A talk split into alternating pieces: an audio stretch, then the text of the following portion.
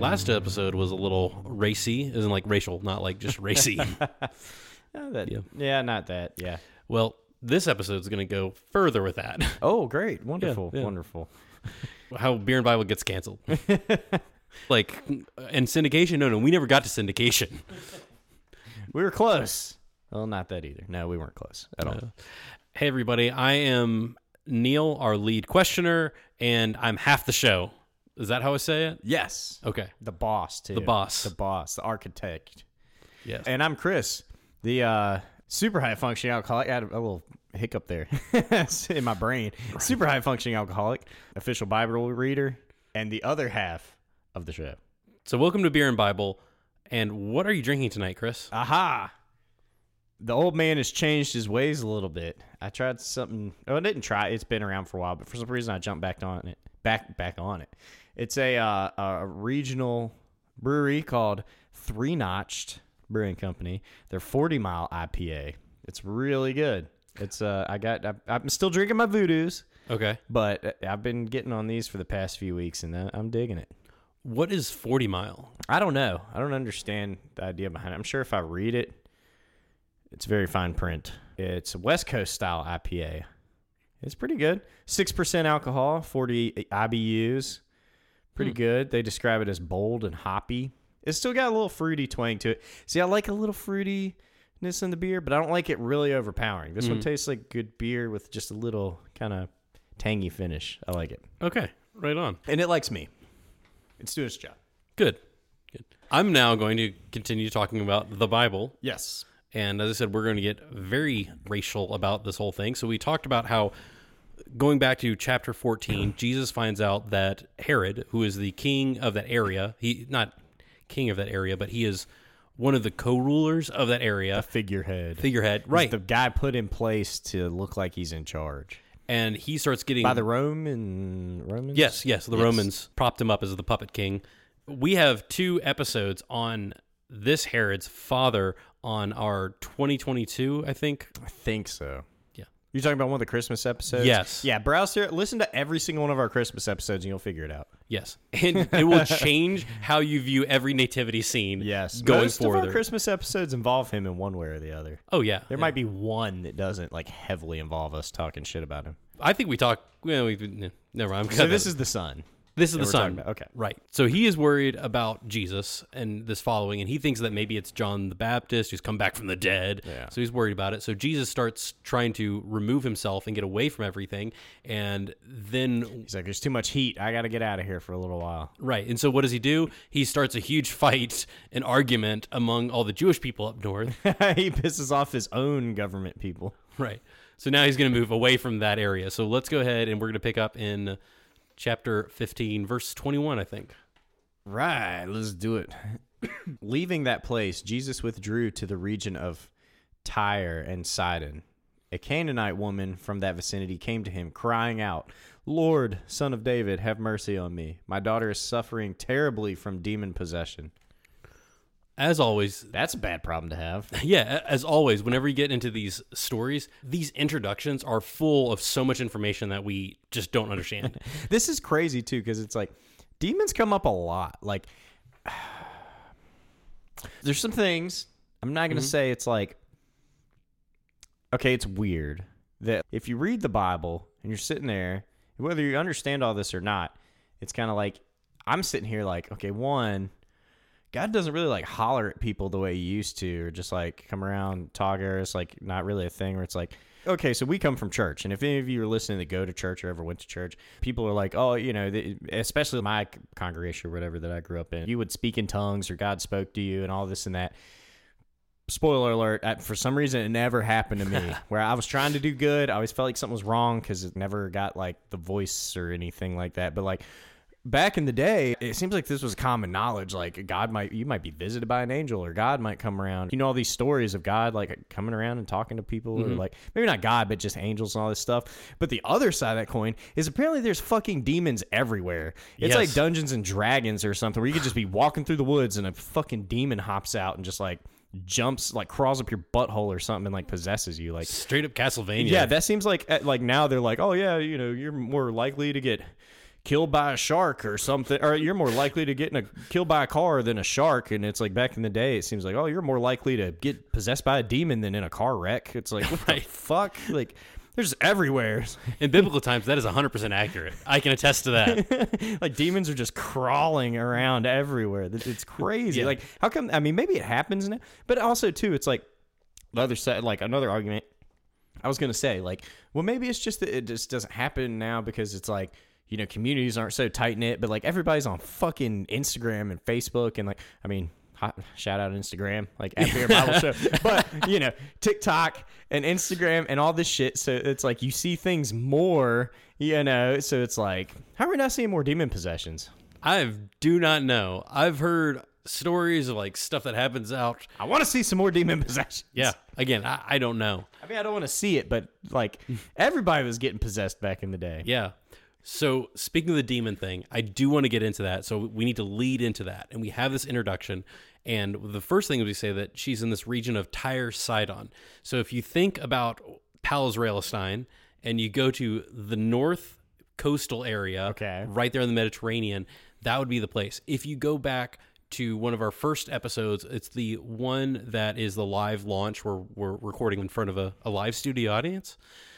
And we talk about that area, and that is closer to being outside of the land of Israel. That's where there are other gods, other people, groups, and things like that. So Jesus has moved very far away from Jerusalem, there at the very edges of where he's from. The fringes of society. Yes.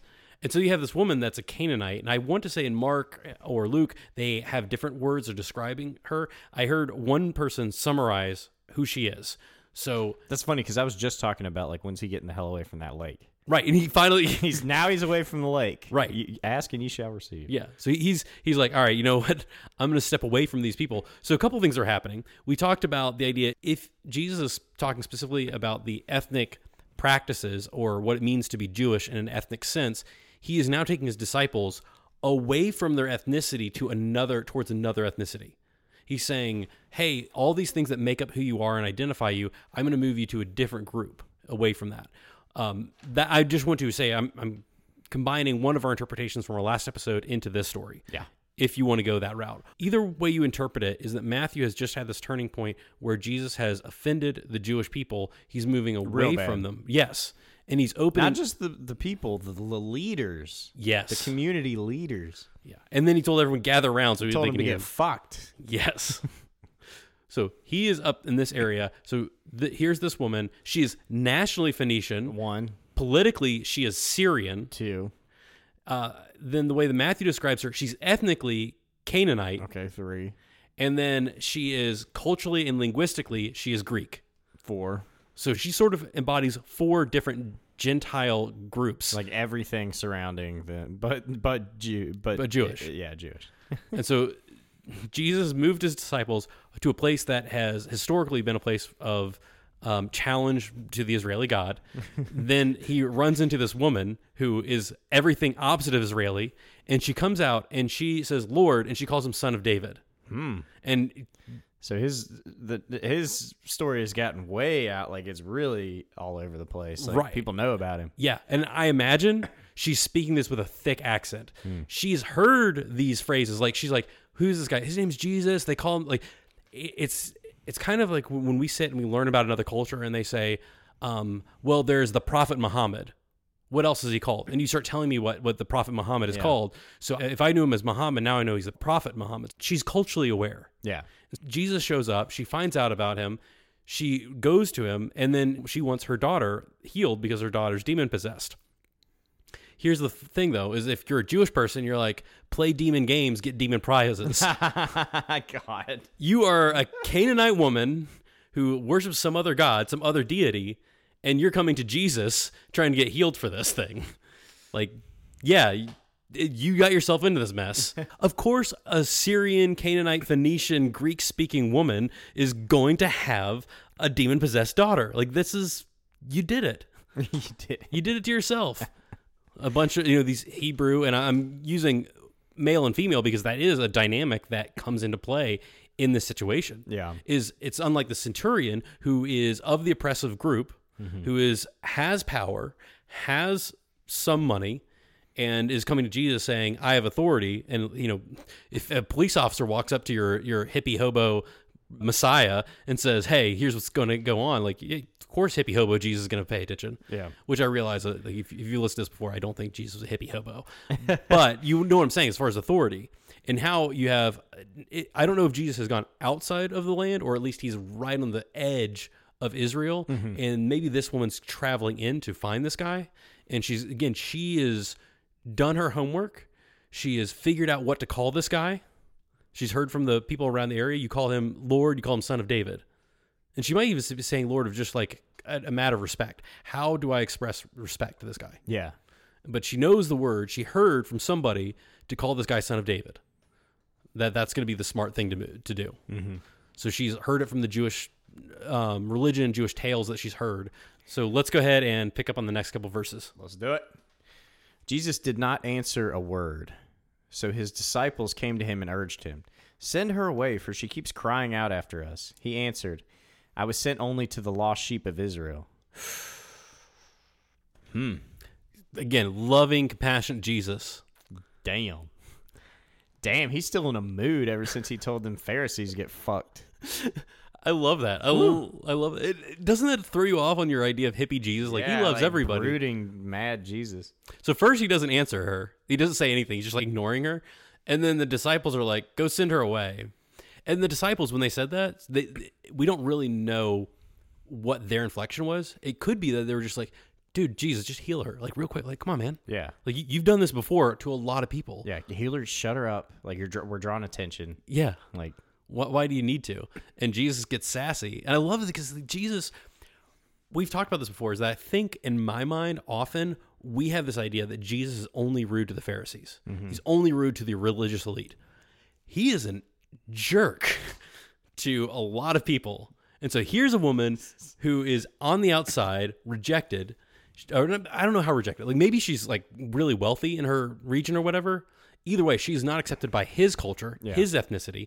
She drags herself in there, learns how to speak to him in his. She's like humbled herself, like, or like put herself in a situation coming into this.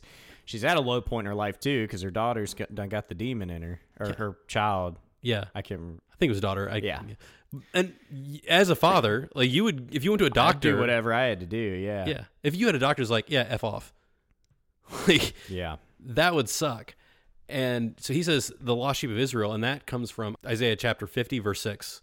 Remember, the Matthean Jesus is always quoting scripture. He always has to be like, this Jesus is exactly what we saw in the Old Testament or the Tanakh or our Jewish scriptures. So let's go ahead and read this. You won't believe this, but I already actually have that randomly marked for no reason at all.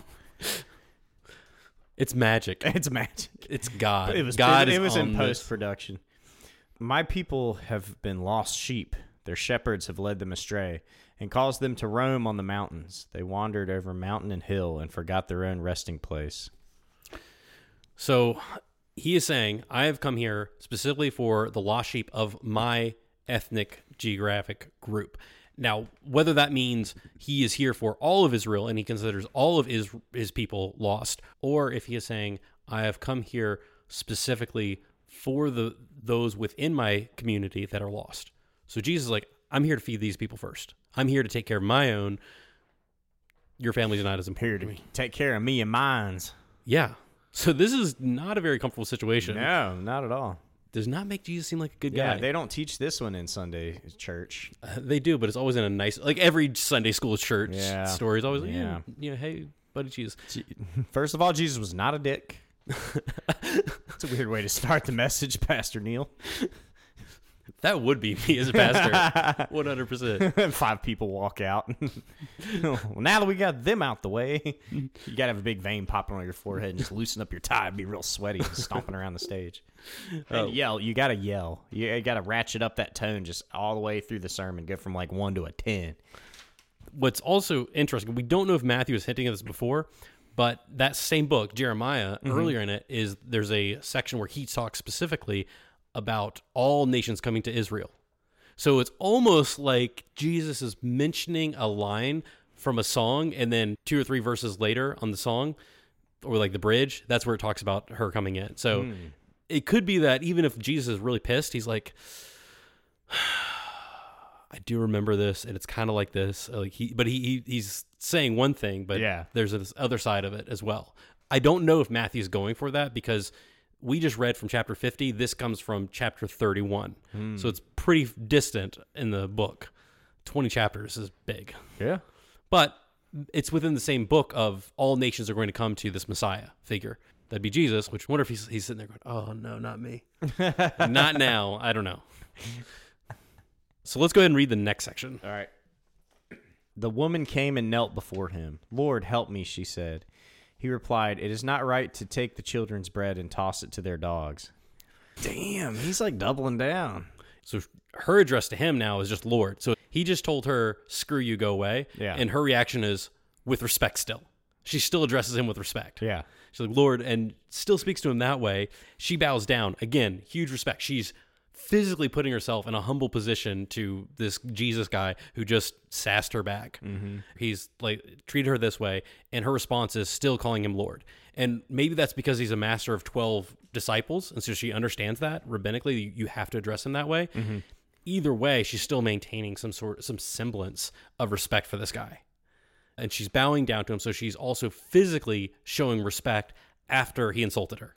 Something else interesting too is so she's outside of her area, like where her home. She's away from her home. Jesus is on like the complete other side of the world, basically, from where he usually hangs out. Right. So I wonder if she even knows, like, how does she even know it's him? I mean, maybe just like vague description that she's heard of a guy with like 12 other guys kind of around. Maybe all the disciples aren't with him. Maybe she's just like.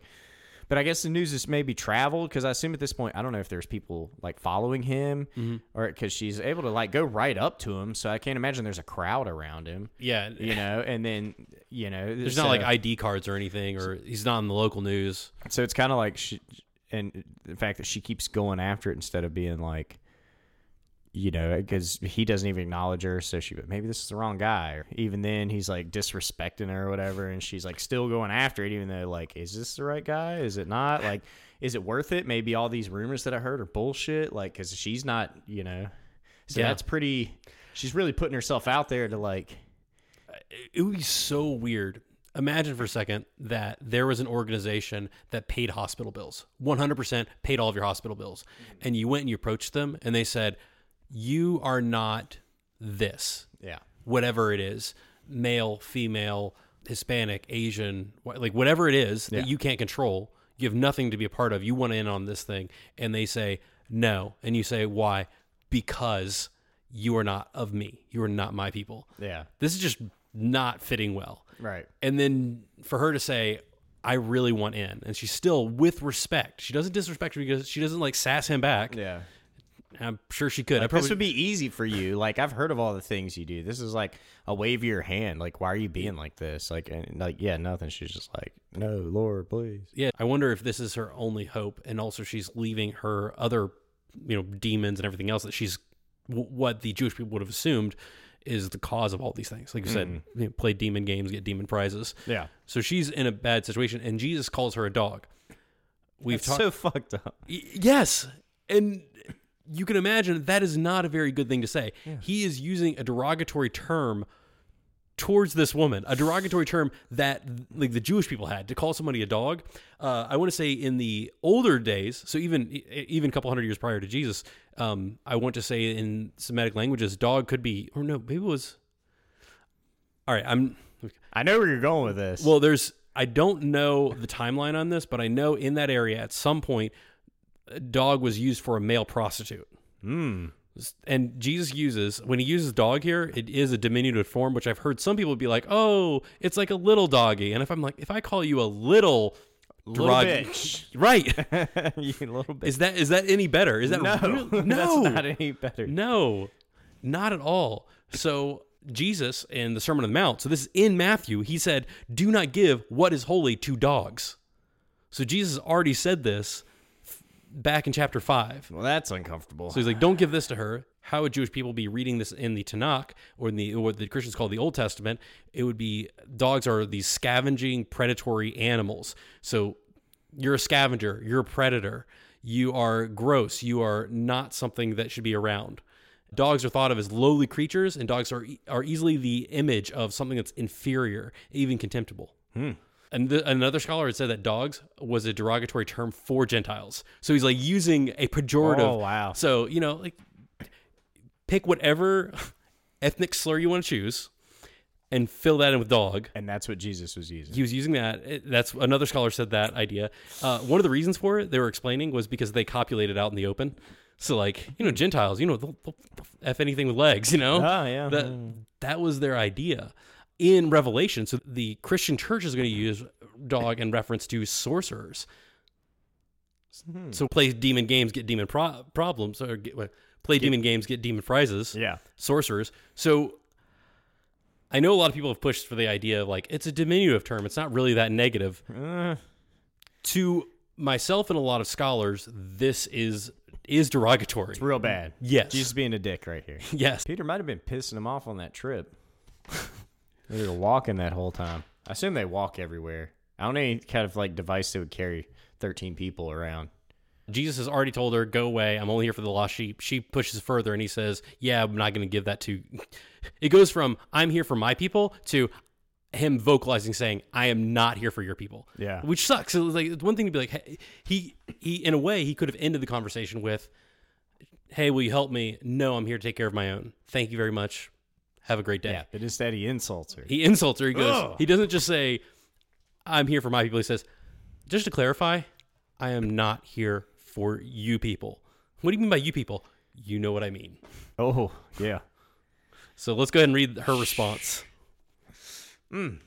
That's uncomfortable.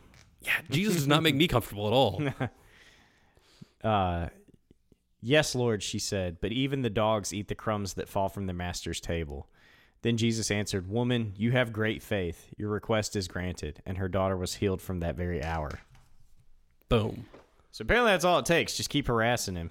Just make it through the racial slurs and Jesus will help you. Moral of the story. That is sort of how it's pitched a lot of times to me. For those of you who don't know my story, I'm an American guy raised in the West, and I've been living in this world where everybody's friends. We should not focus on color. And suddenly I'm faced with a racist Jesus. And it's very, very uncomfortable for me, because even when I went to Bible college, Jesus was the wonderful hippie guy that brought everyone love and peace and joy and healing. And for him to say something and say first, I'm only here for myself. Well, that's a little selfish. And then he turns around and says, I'm not here for you, and I'm going to use a slur or a negative connotation towards you.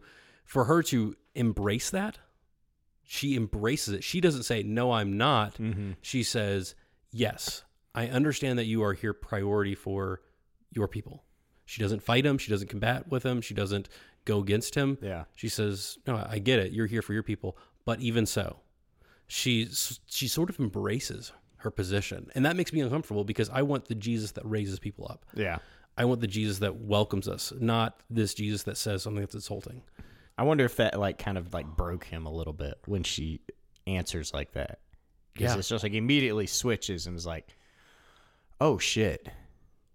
Like, yeah. Like looks up a little bit like, damn, have I been too blind in this? Have I had blinders on this whole time? Like, Maybe not. I don't know. Again, this comes back to this human Jesus idea, like, or that I keep having of just like, yeah, you know. I know a lot of ways that it's been explained is that Jesus was going to teach them a lesson.